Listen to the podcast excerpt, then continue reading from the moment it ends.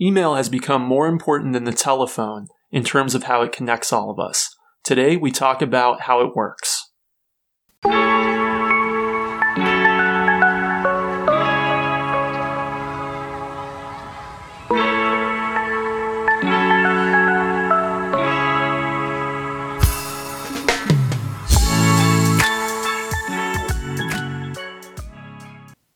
Welcome to Kopec Explains Software, the podcast where we make computing intelligible. All right, Dave, today we're diving into something I think we're all familiar with on some level, but we're really going to get into the details of how it works. How does email work?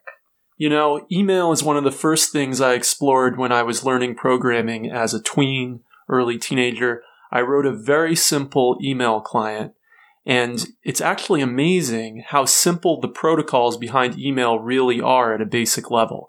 Even a 12 or 13 year old can, who knows a little bit of code can write a very simple email client that uses these protocols to send a message.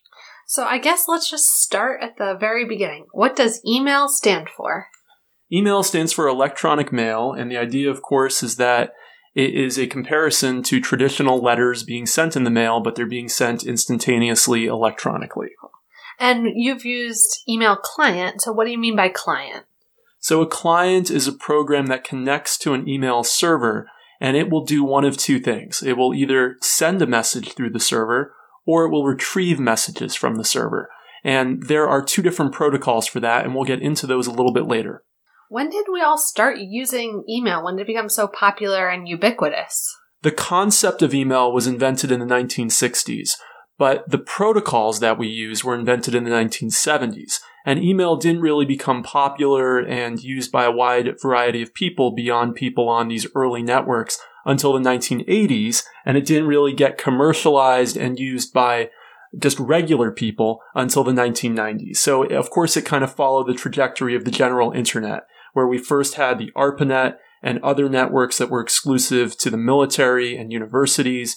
And then we saw in the 80s and the 90s commercial networks and eventually an open commercial internet. And email was following right along. But the protocols that we use today were actually defined as early as the 1970s and refined in the decades that followed that. Can you talk a bit about what the protocols are and how they work? Yeah, and we talked a little bit about them in our previous episode called How Does the Internet Work? So people should definitely check that episode out if they don't even understand the basics of what a protocol is or what TCP IP is before we get into the details in this episode. Anyway, the main protocols used in email are called SMTP, POP3, and IMAP. SMTP stands for Simple Mail Transport Protocol. And it's the protocol that's used for actually creating a message that gets onto the network to be sent to other email servers. So it's the transport protocol as the name implies. And it's used for transferring an email message from one server to another. Then the other two protocols, POP3, which is the older one, and IMAP, which is the a bit newer one, are used for actually retrieving messages. So they're for when you connect to a server and you say, get me all my latest email. I want to see what my latest unread messages are and then allows you to download them. There are also proprietary email protocols as well. For example, one popular proprietary protocol is called Microsoft Exchange. And it's what Microsoft uses in its email servers and also in, of course, Outlook, its email client product. Although Outlook can also use these other pro- protocols to connect to open standard email servers.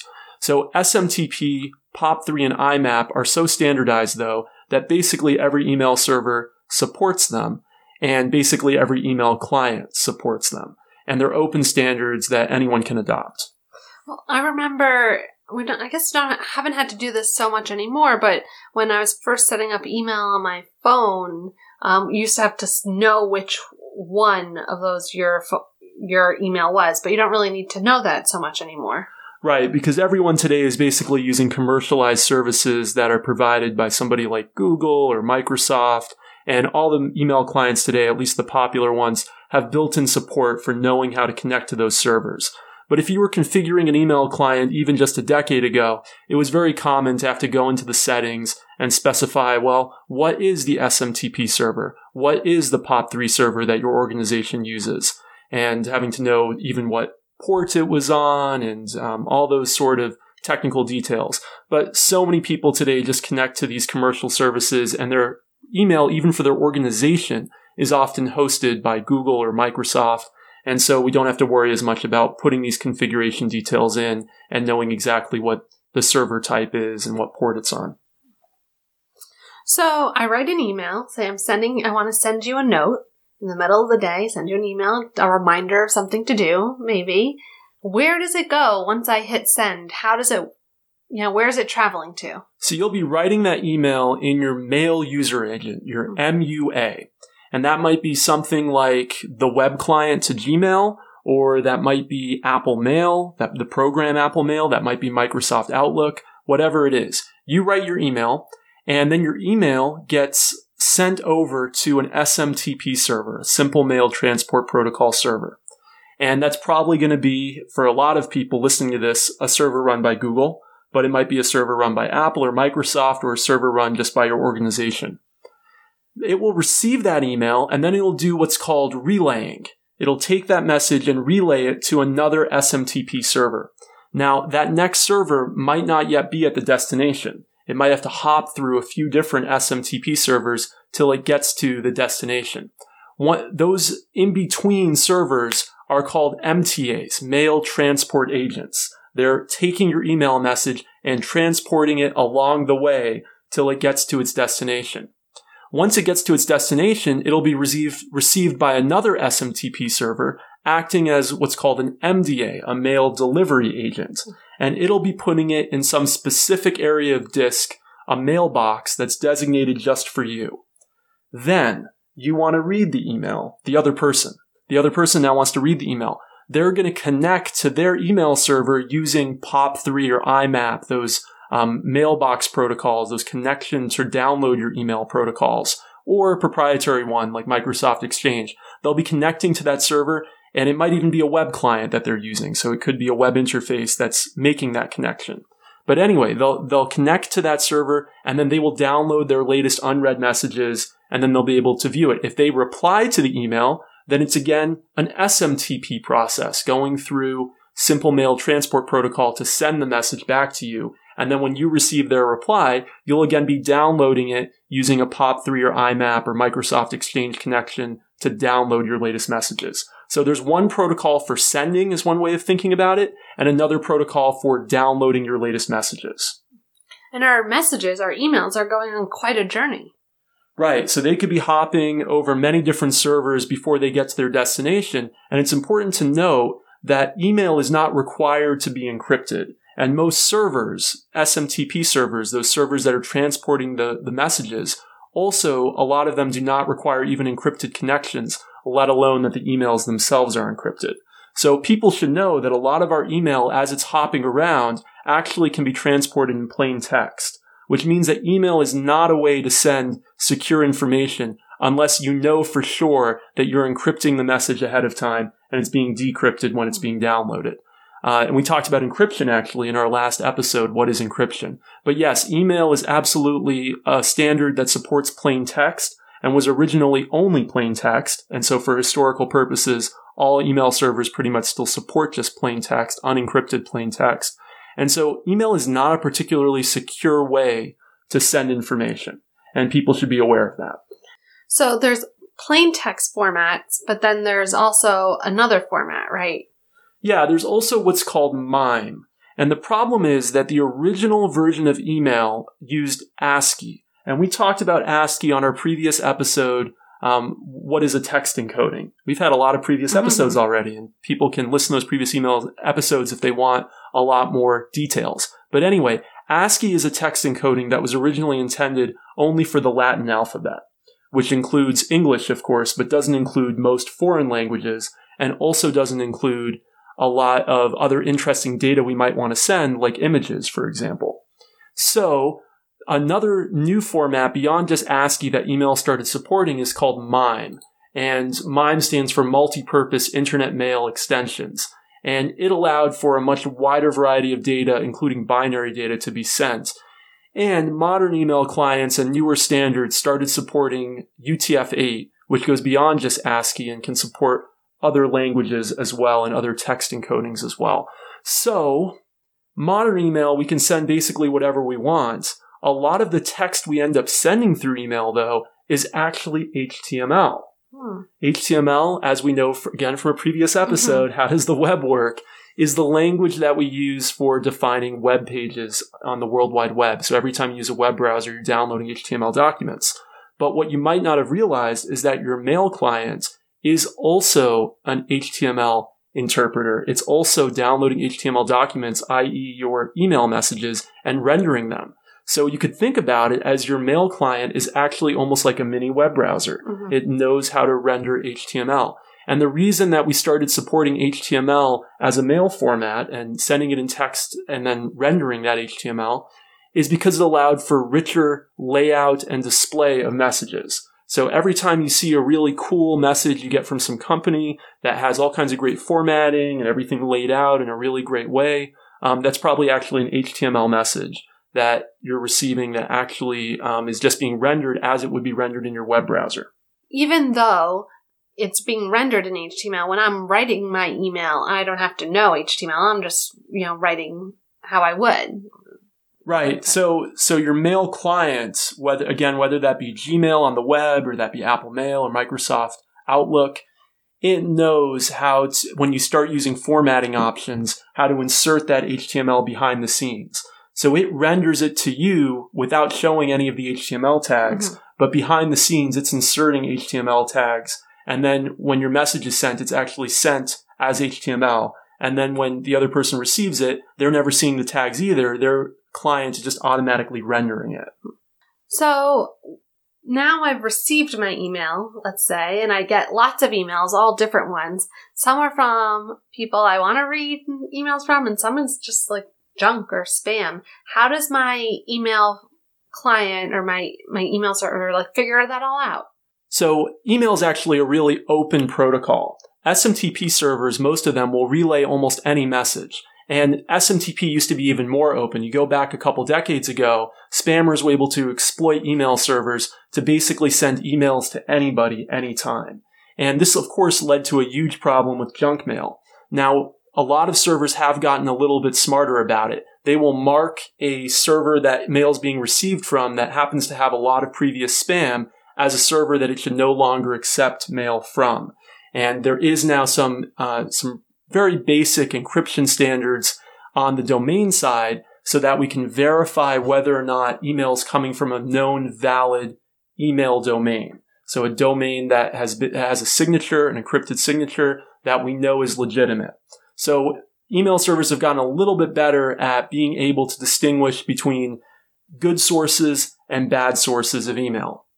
That said, it's still a very open protocol. And so, of course, all of us get a lot of spam all the time. And, you know, there's been various interesting schemes of people trying to figure out ways to reduce the spam. In fact, some people even propose that there be a tax on email. Even if there was just a hundredth of a penny tax on every email that was sent, that would make a lot of spammers who try to just get people by sending literally millions of messages and hoping that just a few people are dumb enough to click on the links. Uh, it would actually put them out of business.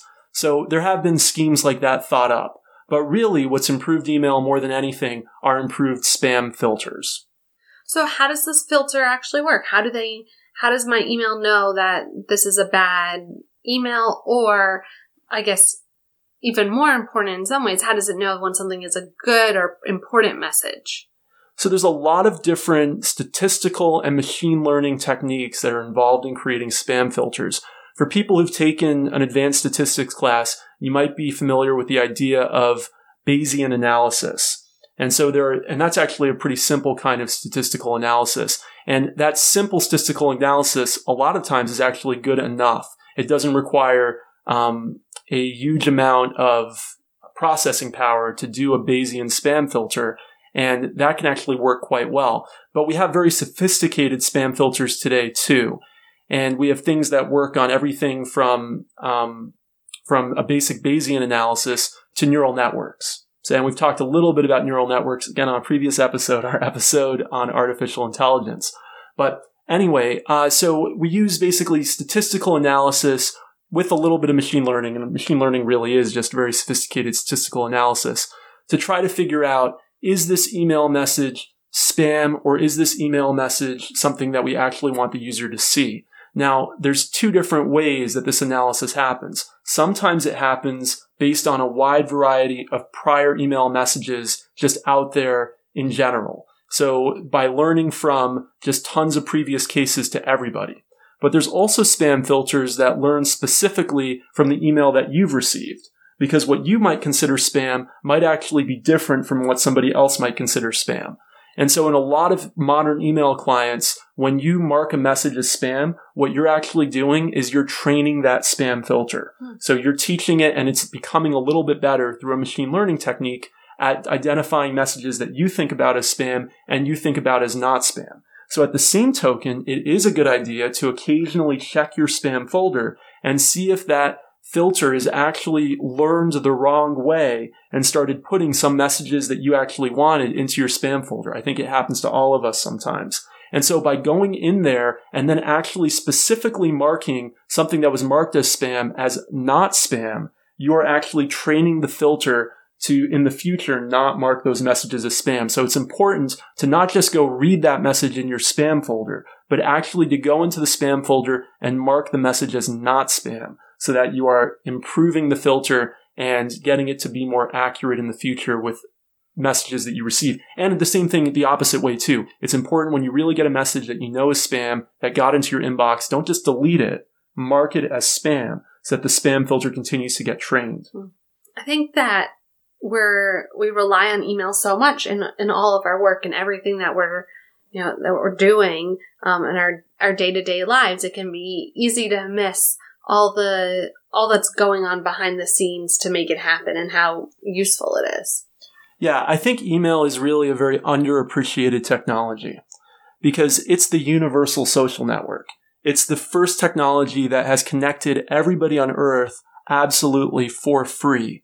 What I mean by that is even to make a phone call to somebody in a foreign country, you usually have to pay some kind of, you know, surcharge or some some amount of limited minutes, et cetera, et cetera. Email is absolutely free. It costs nothing to send. That's why it gets so exploited by spammers and scammers, of course, but that's also what's so beautiful about it. And it's an open standard, so it's not controlled by anybody. When you go and post a message on Twitter or on Facebook, Facebook or Twitter might censor you, but more, worse than that, they actually control who sees that message. And then you also are basically submitting it to them to be in their database so that they can use it in ways that you might not have intended, including collecting information on you. What's beautiful about email is that, first of all, it's not just controlled by one provider. Unfortunately, not because it's a bad service, but just because it's so big, Gmail has come to be such a large provider of email that I wouldn't quite call it a monopoly, of course, because there's plenty of alternatives, but it's become a dominant force in email. And that's unfortunate because it means one company controls a large portion of what used to be a very, very open ecosystem. At the same time, it is still an open ecosystem. Anyone can go and start a mail server and then start sending messages to other people. There are issues today about Gmail rejecting new email ser- uh, new email servers, and what that means is that if I go and create a new email server, Gmail might be a little wary of it because it's never heard of it before, and then they're rejecting my messages going out to my customers or to my friends. And there's nothing I can do about it because they're so powerful. It's hard to get around once they put you on a list that says this is not a good email server. Anyway, but it is an open standard and anyone cre- can create a mail server and anyone can send a message to anyone else. And that's a beautiful thing. And it's probably the most open and um, easily accessible technology in communications that the world has ever had. And so the reason I'm going on this long tangent is I just think it's very underappreciated. I've especially noticed that amongst young people. So people that are, let's say, less than 20 years old, they don't really realize like how magical it is to have email versus what the world was like when we were growing up when people were just, it was just getting commercialized. The commercial internet was just coming out in the 90s and people were just starting to have email. But before that, communicating with somebody else meant you had to somehow like call them at the right time when they happen to be home.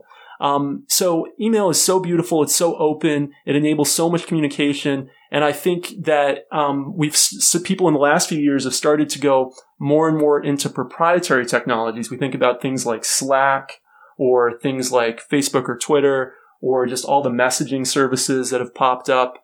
And they're all just controlled by a single entity whereas email is not yet controlled by anybody unless Gmail keeps growing.